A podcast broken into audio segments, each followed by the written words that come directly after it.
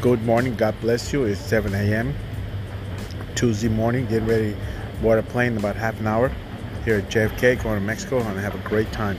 You have a blessed day. I'm going to keep praying for you and pray for our team that we God will use us to do the work of God. So have an awesome day. The verse for today is Luke 16:10. If you are faithful in the little things, you will be faithful in large ones. But if you are dishonest little things, you won't be honest with great responsibilities, greater responsibilities. Amen.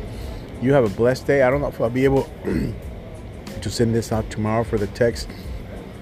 I will send it Facebook and post it on YouTube, on Facebook, and LinkedIn and WhatsApp because I should have internet, but I don't know about text.